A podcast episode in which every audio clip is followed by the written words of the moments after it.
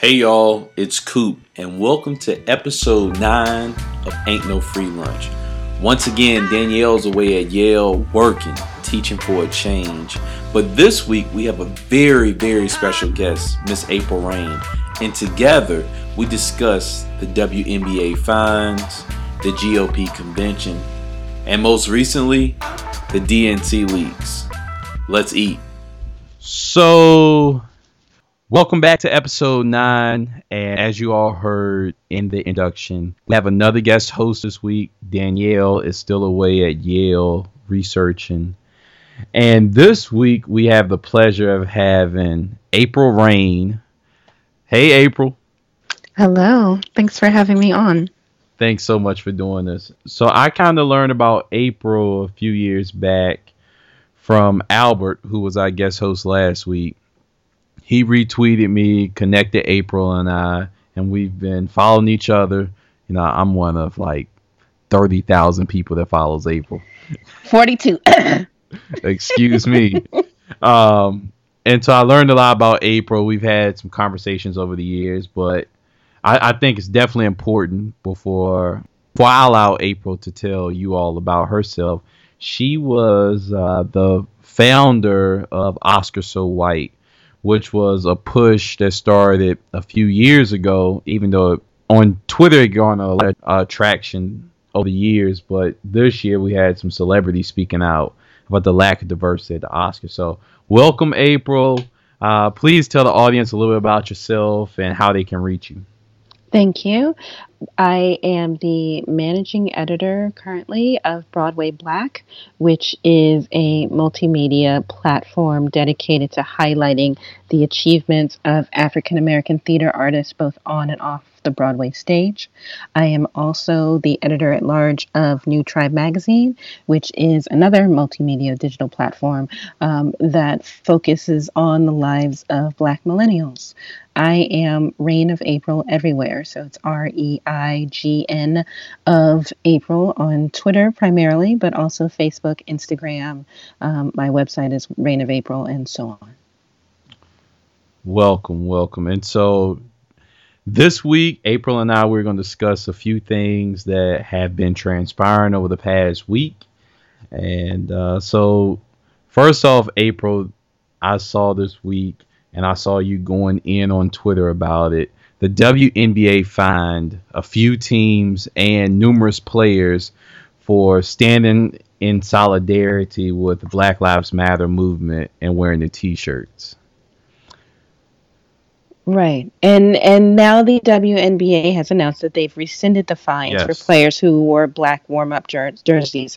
But uh, my issue not only is the lack of the support from the N- WNBA, but also the double standard it appeared that there was between how the WNBA um, team the members were treated and how NBA players were treated, right? Because we've seen um, LeBron and other high profile um, NBA athletes wearing I Can't Breathe shirts and so on. And it was a big deal, right? Because Jay Z right. was involved in, in getting them the shirts and all of that. Um, and yet, when the WNBA seems to do, the players seem to do something very similar, they were immediately fined and fined repeatedly. Um, also, let's remember that economically, yeah. Yeah, the WNBA players make roughly a middle class salary. So their salaries for the year are around, you know, give or take, depending on the athlete, $100,000, which is significantly different from the NBA players. So if you are um, fining these women, you know, tens of thousands of dollars. I mean, that you know, that is a significant percentage of their annual income. Fortunately, the NWA, excuse me, the WNBA um, withdrew its fines and came to its senses. But it, it was a uh, it was an interesting moment there for a moment. Yeah, and you know, I'm not sure what it is now, but in 2012 was the last time I saw the statistic. The average annual salary in the WNBA was on seven grand. finding these women, uh, these large amounts, and for me, the fines were definitely an issue, but even the WNBA speaking out against it, like what happened to people being individuals? Especially we're going into this era now where we'll have sponsorships on jerseys, and so what's going to happen if a player say, "Oh, I don't agree with Walmart sponsoring my team"? I mean, they're not going to be able to say anything about that, and it really for me, it really kind of resonated with me about the whole brand comment that Jesse Williams made. Yes. It's just kind of like these women are being owned and they can't even speak up for something that that's near and dear to their heart. You know, they are mothers. You know, a lot of them they they could be fearful that their son or their daughter could be the next next hashtag. And I thought it was very unfair and uh, it was unfortunate as well. Well, I agree. And the penalty for the women, I believe, was each team was fined five thousand dollars, and then players were give, each given a five hundred dollar penalty. Um, per offense. Right, and but the normal fine for uniform violations is two hundred dollars. So why this was any different from a normal violation and what those distinctions are is also very interesting to me because they more than doubled the normal, the regular fine um, regarding uniform offenses. So you know, I think that the WNBA finally made the right call, but you know, they could go a step further and talk about supporting the Black Lives Matter movement now that that they've come to their senses. Yeah, and unfortunately, you know, the WNBA isn't economically what the NBA is at any rate. So I would think that they would do anything to try to become more inclusive and more aware and try to garner some more fans in that manner. You know, I thought that this was good for the league. And I've always been one that has encouraged and wished for our professional athletes to be more involved. And I really, really appreciated what um, LeBron James, Carmelo Anthony, Chris Paul, and Dwyane Wade did at the ESPYS uh, like two weeks ago. How they spoke Absolutely. up, and you know they made a direct call for, to action. And I'm curious to know if this led the women to acting at this time. But so I'll let you all listen to their call to action here. It's time to look in the mirror and ask ourselves, what are we doing to create change? It's not about being a role model. It's not about our responsibilities to the tradition of activism. I know tonight we'll honor Muhammad Ali, the GOAT. But to do his legacy any justice, let's use this moment as a call to action for all professional athletes to educate ourselves, explore these issues, speak up, use our influence, and renounce all violence. And most importantly, go back to our communities, invest our time, our resources, help rebuild them, help strengthen them, help change them. We all have to do better. Thank you. So, yeah, um, it's definitely an interesting time. And speaking of Black Lives Matter, did you watch the Republican convention this past week? I did not, uh, and, and, consciously made the decision to um, practice self care and continue to keep my blood pressure low um, by not doing so. But again, my news source, which is Twitter, uh, gave me all of the updates, so I didn't actually have to watch the bloviating in real time, uh, and still was able to experience what I chose to. So, April, I wish that you had texted me or tweeted me and, and told me not to watch it as well. Um, it it was definitely troubling, but I'm sure that you heard a little bit about this. I, I do want to recap it a little bit. Absolutely. Um, so first, we had Sheriff David Clarke from Milwaukee, and he came up there and he was just David Clarke. So this was like a night after he was on CNN, being and he was very confrontational with Don Lemon. And then he came up there, and, you know, it was Blue Lives Matter. There's a war against police, and you know, this it was a common theme at the convention this year that you know it's us versus them basically. And you know, we're standing on the side of the police and we support them and Black Lives Matter. They're basically they're in the way. That's basically what they said. So, but not once did anyone say, "Hey, my regards or my condolences or my sympathy goes out to anyone that has been a victim." And I thought it was very, very interesting, especially considering that that the convention was in Cleveland, that Tamir Rice was never even brought up. You were were you honestly expecting that to happen though?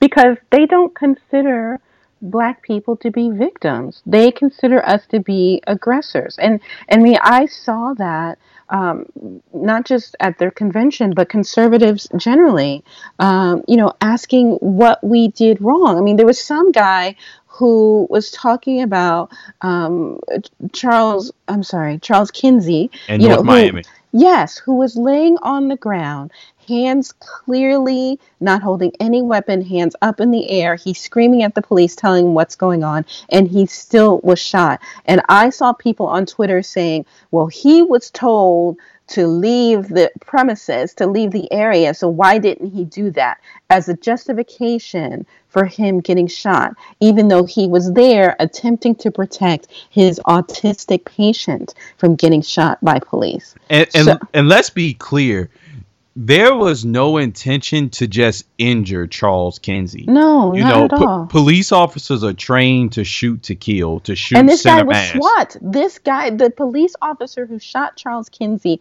was SWAT, which means he has additional training, not only in in marksmanship, and sharpshooting, but also in de-escalation of these types. Right. Exactly, and none of that happened. So we, I'm sorry, we veered off topic from the RNC, but my point there is, you know, Tamir Rice. There were attempts to justify his. Well, why did he have a toy gun? It's, well, wait a minute now. Are we, you know, so if it's a toy it could have been a ball, right? It could have been any type of toy, but apparently because it's a toy and he was in the park by himself, that somehow justified that he was shot in less than two seconds. So it didn't surprise me at all that the RNC didn't mention Tamir Rice or any other name of someone who was killed by uh, at the hands of state-sanctioned police violence because the RNC is all about Blue Lives Matter.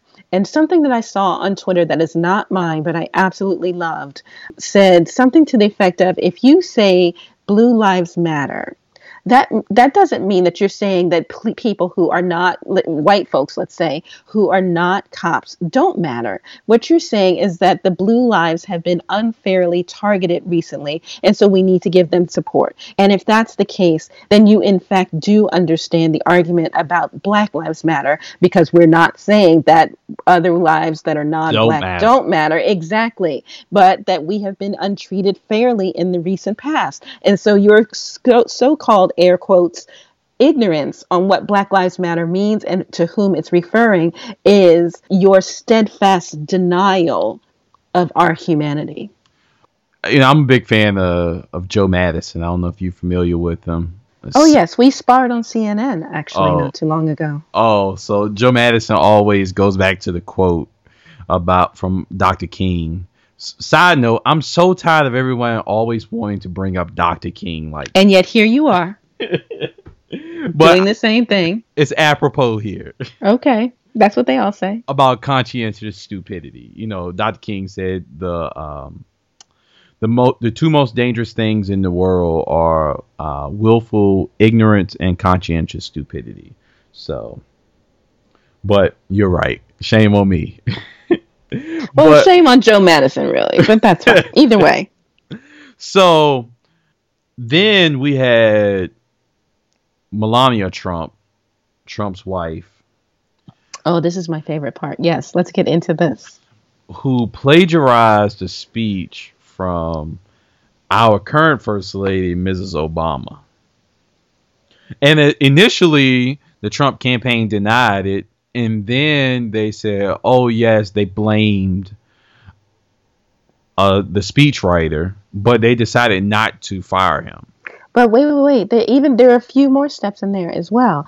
Initially, they said it wasn't plagiarized. In addition, at the same time, Melania said on TV with Matt Lauer that she wrote the speech yeah. herself. And then it was okay, I didn't actually write it, I had some help, but, and then the story was that the original speech did not have the Obama, Michelle Obama quotes in it, but Melania didn't like it. And so then she put those in herself.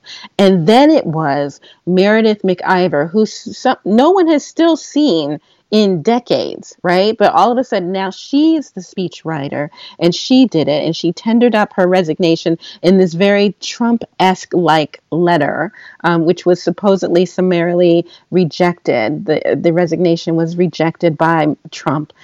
And so there are now obviously fake accounts on Twitter claiming to be her. There are there are pages being created throughout the internet to short sort of give her a digital footprint after the fact but the people that are creating them don't realize that we can tell that you know that pages were created in the last two or three days as opposed to i mean this woman is supposed to be in her 50s or 60s so you know and if she was donald trump's ghostwriter for four books at least four books of his there definitely should be more information on her in the last 40 years or so right so th- there's a lot of stuff going on with that and it, none of it is good. But the problem is Republicans are justifying plagiarism. Now, if you recall, Joe Biden was accused of plagiarizing in 2008 when he was running with then Senator Obama. And that became a huge story until it was determined that he didn't actually plagiarize. And I can't even remember what happened there. But now all of a sudden it's, oh, well, this was her first speech. And this is Hillary Clinton trying to go after her, even though Hillary didn't say anything about Melania's speech. Right. Uh, she sort of let the facts speak for her. And uh, it, it's really been interesting how Republicans and conservatives will just sweep what they like under the rug in a very hypocritical fashion because the same type of activity done by the Democrats and especially a black president or a female presidential candidate would not, you know, would have gone, you know, would have taken Fox News into outer orbit. I mean, just imagine if Michelle Obama had had plagiarized a speech from Barbara Bush. Just imagine. she wouldn't be the first lady right now. Right. And and meaning that President Obama would not be president. He would still be Senator Obama at best. Right? I mean just think that's the thing for me. If you just thought about if the tables were turned, what would happen? Um, you know, Trump has five children, I believe, by three wives just imagine if a, if President Obama had the same, you know, setup, you know, and what they would call him and what they would have called Michelle, even worse than what they already do. Right. Right. It, it's just the, the the hypocrisy is is uh, unfathomable to me. So yeah, it's definitely a double standard. But m- moving forward, so the last night of the convention, uh, well, before the last night, let's talk a little bit about Ted Cruz. Yeah.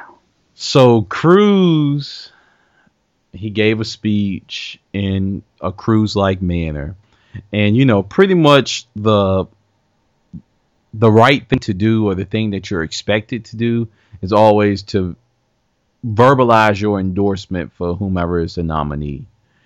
And Cruz went so far as say, you know, vote for whomever's on your conscience, v- vote with your conscience, and then he proceeded not to endorse Donald Trump. Yes. Which I was I appreciated what he did, but it seemed like political suicide. He's really rolling the dice on this and I guess his gamble is that Trump will lose big and then he'll say, you know, this is why I didn't endorse him.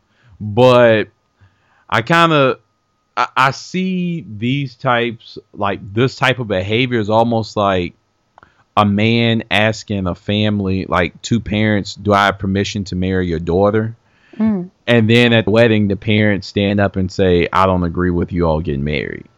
you know, I I was really really surprised that Cruz agreed to speak at the convention and then still not endorse Donald Trump.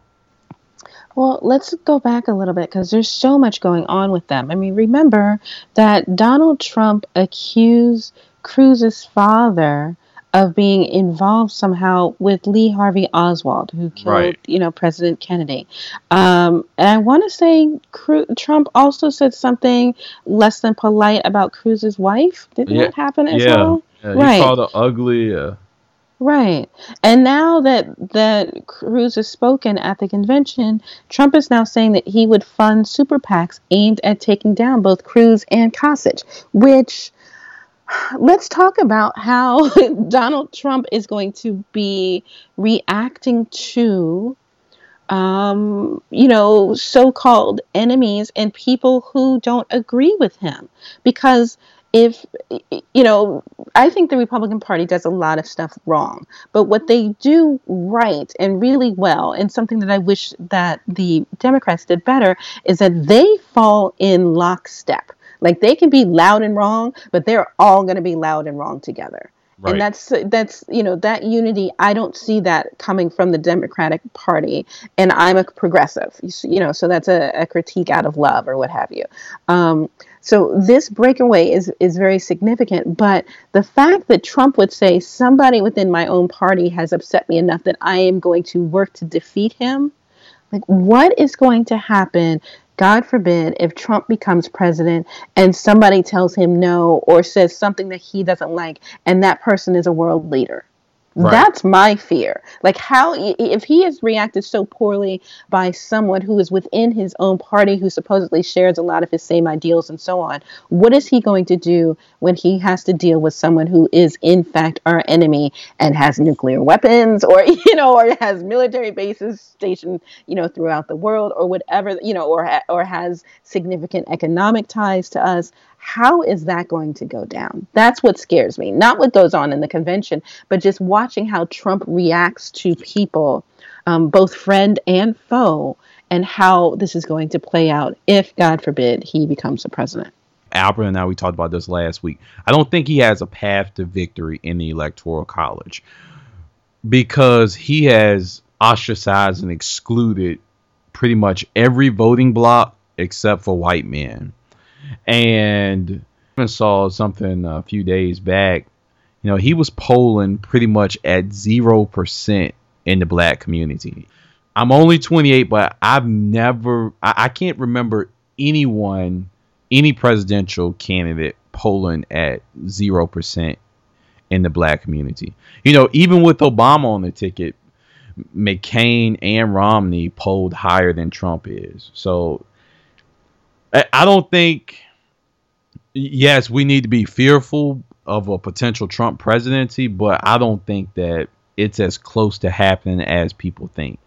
But you know, moving on a little bit, we had the last night of the convention. Trump spoke, and he was introduced by Ivanka Trump, his daughter. So first, there was this introduction video, and I mean, you would have thought Donald J. Trump was the Pope. I mean, like they really, really talked him up. This can't be the same guy that we've heard these stories about, the same guys we've read about, the same guys we've observed over the years. Ivanka was, she was very presidential. She was impressive. But then Donald Trump came up there and his speech was an hour and a half and you know he just rambled on and on and on made up facts as he went along. It, it was disgusting. And uh, van jones i think summarized it the best and we're going to let you listen to it here about how divisive it was. I came in tonight with an open heart. I think you saw that. I was prepared to hear him do something extraordinary and never underestimate the power of a single speech to, ta- to turn a country around. Ivanka was beautiful. She gave a general election speech. If you have a pulse, if you have a functioning brainstem, you should have been saluting Ivanka Trump. His friend, who tried to humanize him, did a beautiful job. But what Donald Trump did tonight is a disgrace.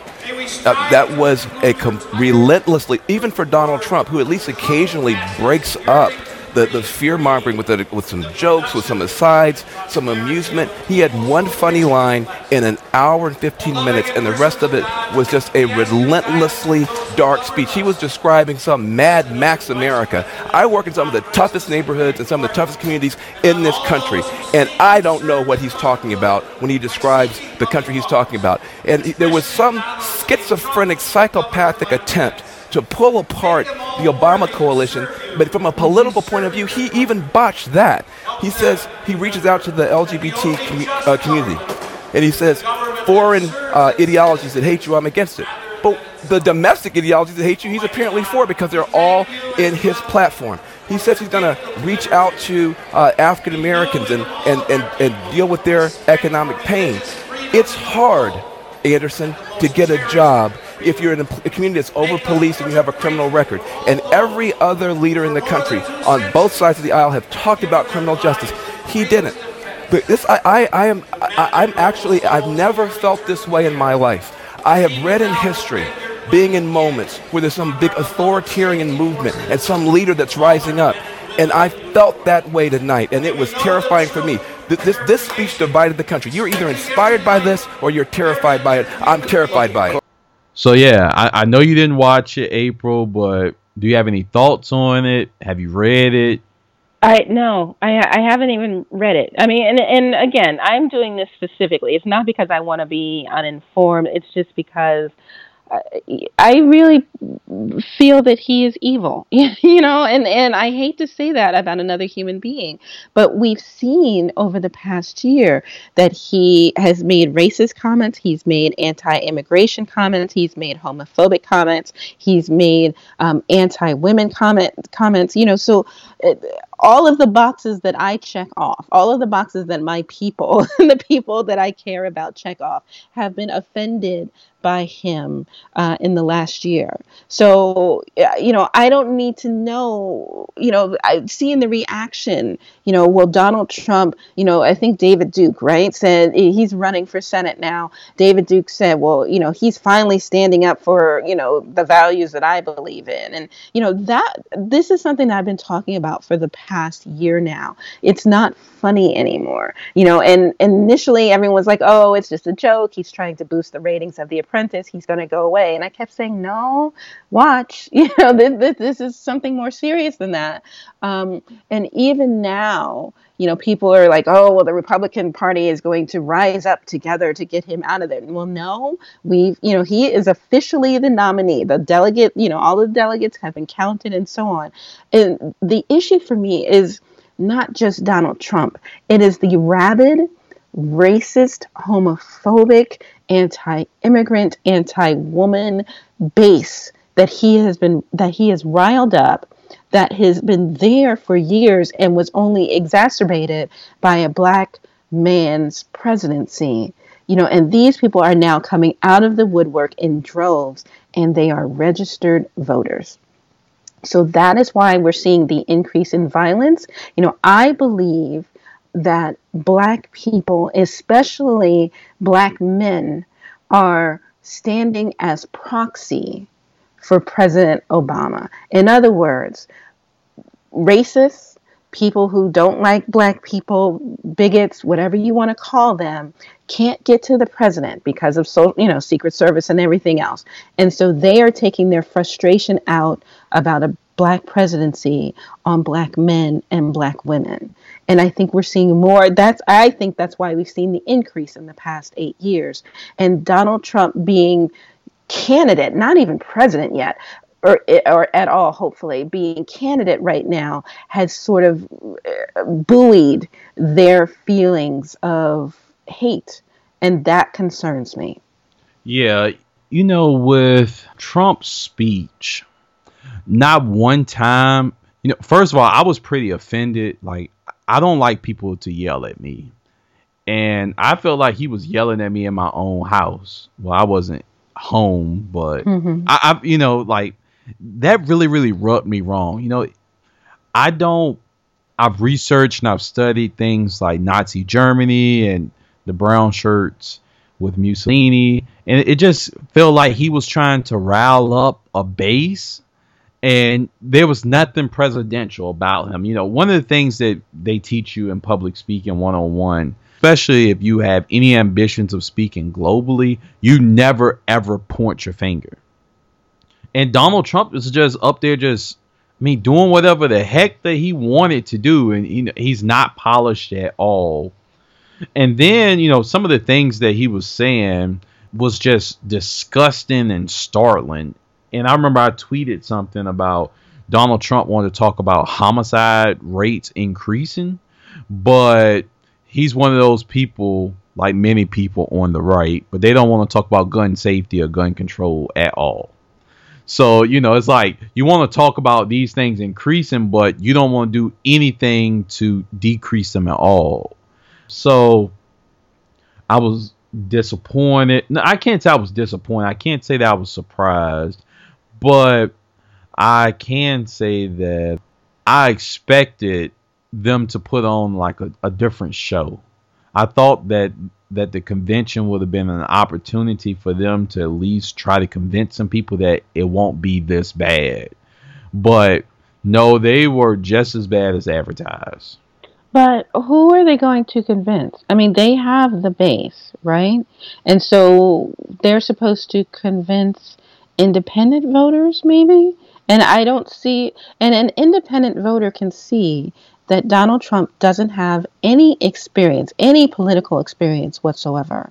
You know, an independent voter, if they are truly being non biased, can see that, you know, he's run his businesses into the ground with respect to bankruptcy. He's flip flopped on several issues. You know, he's pro choice, he's pro life, we're not sure today.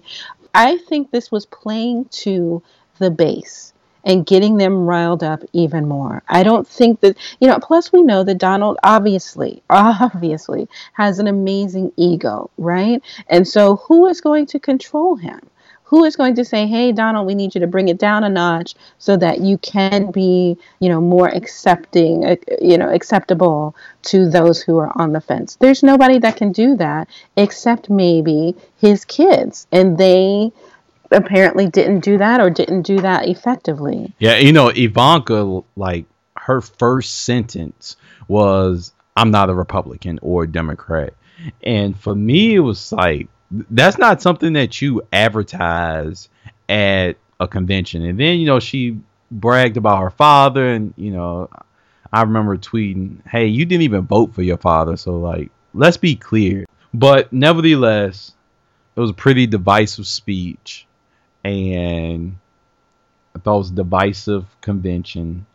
But so I, I thought that I, I, did see a lot of people on social media that have been in that Bernie or Bust movement say, you know what, I cannot afford for this man. I, I can't allow my conscience to to trick me and say, okay, this guy, I won't vote for Hillary, and this guy could possibly become the president. So I'm voting for, I'm gonna vote for Hillary. So the very next day, Hillary nom- um, announces that Senator, our junior senator from Virginia, Tim Kaine, will be her running mate. And we've seen, uh, I don't know how much you've kind of observed this over the past 48 hours, April, but you know, there's a lot to like about Tim Kaine, but I don't think that the progressive wing, the super progressive wing of the party, you know, the Bernie or Bust people, the people that were really, really rooting for like Elizabeth Warren, I don't think they are ecstatic about this pick. Right. But the thing is, I think that many people wanted to see Elizabeth Warren um, or one of the Castro brothers or a person of color generally. And uh, to me, that shows that they don't have a full grasp of how politics work right? right? So, what we know is that President Obama was a flash in the pan, like he was a moment in time. Um, but the country wants to see us move back to the status quo, meaning white, straight white male president and it's unfortunate, but that's reality. There are Democrats and so called progressives within the party who don't believe that a woman should be president. You know, you can let that marinate all you want. So for them, having you know a woman in Elizabeth Warren as number two wouldn't have worked for them either. So I think that Hillary made the best choice that she needed to to win you know, it may not have it he may not have been my first choice, right? But Joe Biden wasn't my first choice for vice president with President Obama in 2008 either. And I came to really appreciate who he was. Why? First and foremost because he was able to work across the aisle. And so behind the scenes, we were seeing a lot get done because of him because the Congress people did not want to work with President Obama.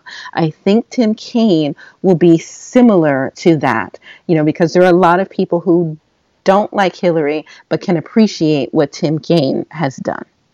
Yeah, but I, I think so. When Tim Kaine was governor in Virginia, I remember uh, his debate, and there was a comment about not supporting abortion, but he would uphold the Constitution. And I think right. I think those are the types of things. Now, Tim Kaine has been very, very progressive on things like eradicating capital punishment, um, mm-hmm. curbing mass incarceration, but things like and very abortion, supportive of L- He's also very supportive of LGBT rights. So he's a Catholic, which means he's pro life. But right. he will support the Constitution and therefore support a woman's right to choose. And I respect that. I respect him saying, I'm going to put aside my personal convictions and do what the Constitution requires me to do as a public official. Right. And, you know, I mean, he's lived a life of service. You know, his wife is our current Secretary of Education his father-in-law is a former governor in Virginia, so he, he checks off a lot of the boxes. He's bilingual, but some people weren't ecstatic with the pick. But Virginians are very ecstatic. So, as you all know, the co-host Danielle, she has been on this kick Jill heal for a while for Dr. Jill Stein, but oh. because of Tim Kaine, she told me she's with her. Well, that was Friday.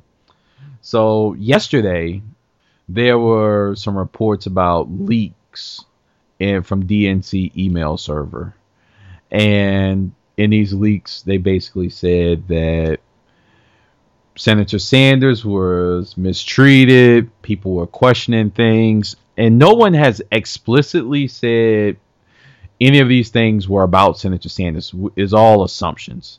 But have you uh, have you paid any attention to th- this conversation about these leaks or? Uh, yes, because you know I'm not a fan of WikiLeaks or Julian Assange. Um, you know, but I think overall, you know, politics is an ugly business, and corporations are an ugly business. And according to the Supreme Court, corporations are people, right? So I don't know what was to be expected from these emails, you know, and I'm sure that we would see the same in any organization. People don't like each other. People are trying to get over. People are, you know, trying to get extra Hamilton tickets. People, you know, and for me, it's much ado about nothing. It's obviously targeted, right? Because only the DNC emails were leaked. The RNC emails weren't leaked. So WikiLeaks is doing what they can to attempt to bring down Hillary. Um, and this is, I think, a continuation of the whole Benghazi thing and her, you know, emails being gone from her server and all the rest of that. So none of that came to pass. And so WikiLeaks said, well, let's see what else we can do to sort, you know, to discredit her. And so now we have these leaks. Um, you know, I don't. I don't know how many of the emails are being attributed to Hillary. And I also think that if Hillary, I don't, you know, I don't know the specifics about who called Bernie what, but, you know, if it's an ugly, dirty business. And so if they're saying we need to figure out how we can get Sanders out of here so Hillary can get the nomination, I don't have a problem with that. I mean, that's their, you know, you had one job. That's what they're supposed to do. What can we do to get rid of our opponent so that our, you know, so our candidate can move forward? Yeah, we, the argument from them has been that that the entire process was rigged and that yeah, there was definitely some feel like the DNC should be impartial, and their big question has been, was the DNC really impartial? So, to I, whom it should be? Imp- I, am confused. But, but how should it be? They said it should have been impartial before we actually had a Democratic nominee. Oh, I see. Well, but first of all, Bernie wasn't impartial, right? right? Bernie was an independent. He was, you know, and he, and he is now registered again as an independent to run for senator. So he only became a Democrat in name only, so that because he knew he could. right, right. So eh, he only did that so because he knew he couldn't win as an independent. Hello, Jill Stein. So and so he wanted to use the resources of the DNC, but not fully support the DNC. For example, we haven't seen Bernie either then when he was a candidate or now campaigning for those exactly campaign for those down ticket and fundraise for the DNC. So he made his position very clear. And I'm not sure why the DNC should have been supporting him if he wasn't supporting them in return.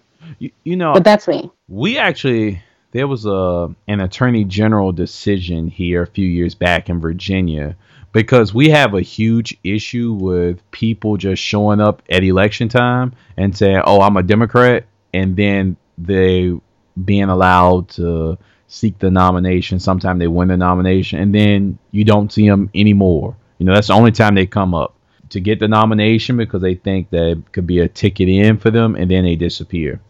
But something I've been doing a little research on these leaks. So a few weeks back, a lot of mainstream media didn't cover this, but there were some emails being leaked from the DNC, and supposedly they were about um, like an opponent file against Donald Trump.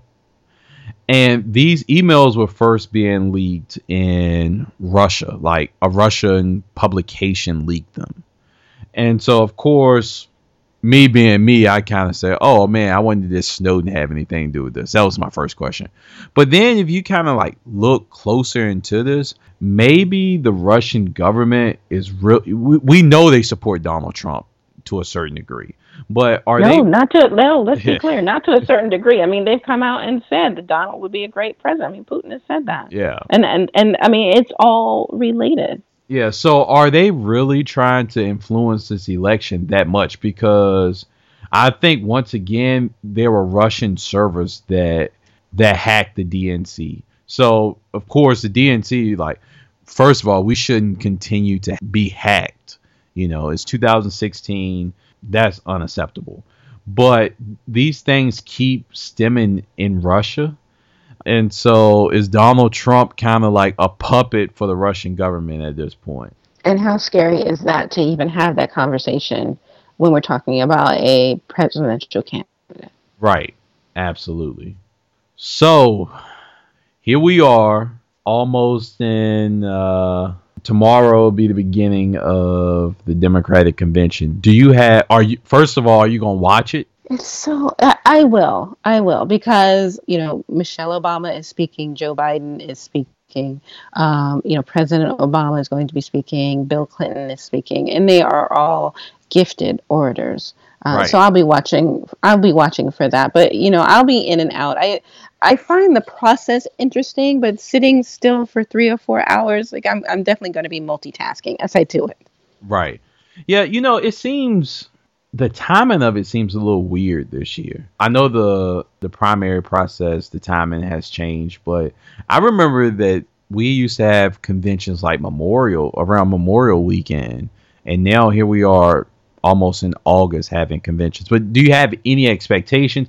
One thing that I really thought that the Republicans would do, I thought that they would have like some some guys from Main Street, some some women from Main Street, just kind of telling their stories. But these were all somewhat like celebrities. You know, they didn't have someone. You know, Donald Trump did tell the story about people being killed by illegal immigrants.